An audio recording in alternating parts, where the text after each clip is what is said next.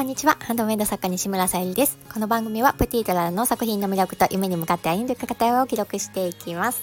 はい、えー、今日はですね、昨日の雪がね、まだちょっと残っていて、えー、新幹線の方も15分ぐらい遅れていたんですけど、無事、あの、東京に着くことができました。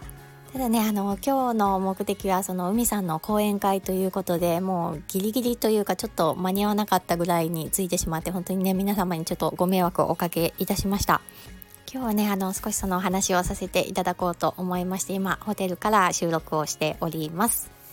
えー、本題に入る前にお知らせをさせてください。1月の誕生石がガーネットということでチャームをお選びいただける形で、えー、天然石のハバリンボールペンボールペンを、えー、ベースクリーマーミネに掲載させていただいております。合わせて宝石のギフトも見ていただけたら嬉しいです。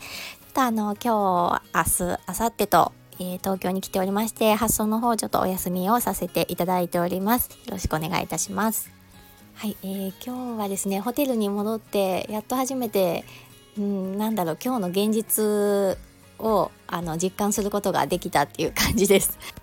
昨年のねあの海さんのクラファンであの今日のね講演会を申し込みさせていただいたんですけど、まあ、その日までねあのお会い直接ねお会いできることも楽しみにしておりましたでそこでねあのカメラマンのさとみんさんにお会いしたりですとかあとまりもさんにもねお会いすることができてあの初めましてなんですけどお声ではねあのつながっていただいていたので本当に嬉しかったです。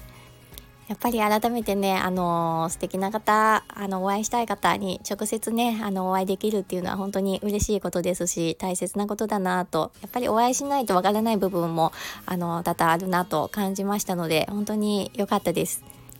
まあ、あのお会いをしたいということもあの大きく思っていた目的でもありますが今回ねあの海さんの講演会をお聞きしたいということで、うん、お聞きしたい参加したいということで、えーと、女性のね今日の、えー、テーマが女性の女性が稼げる社会になるためにということで女性の意見を国政に反映させる方法ということで、まあ、海さんとよりねあのまた詳しい方とご一緒に、えー、お話をね聞かせていただきました。であのミさんの方から事前にね何かご質問などあればあの先にお伺いしておきますっていうことをメールでくださっていたんですけどまああのその質問すらねちょっと何を質問したらいいのかわからないっていうね私のこの、うん、なんか全然意識の不足さっていうのを感じましたしその主権者意識がどれだけ大切大切なのかっていうのも今回ねあのお聞かせいただく中で感じました。やっぱりあのこんな、うん、まあ働きにくい現状があるとかいろいろまあうん、不平不満っていう言い方がちょっとどうなのかわからないんですけどそういったことがあった時にまあそれを言うのは本当に簡単だなって思いましたしそれをいかにどう、うん、あの動かしていくのか伝えていくのかもそうですし、うん、自分がやっぱり動いていかないと自分自身が主権者として、うん、動いていかないとこの国は本当にダメなんだなっていうふうに感じました。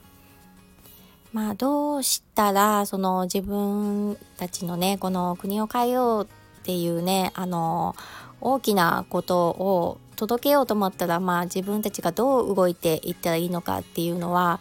うん、あのなんかね私はちょっとねハンドメイド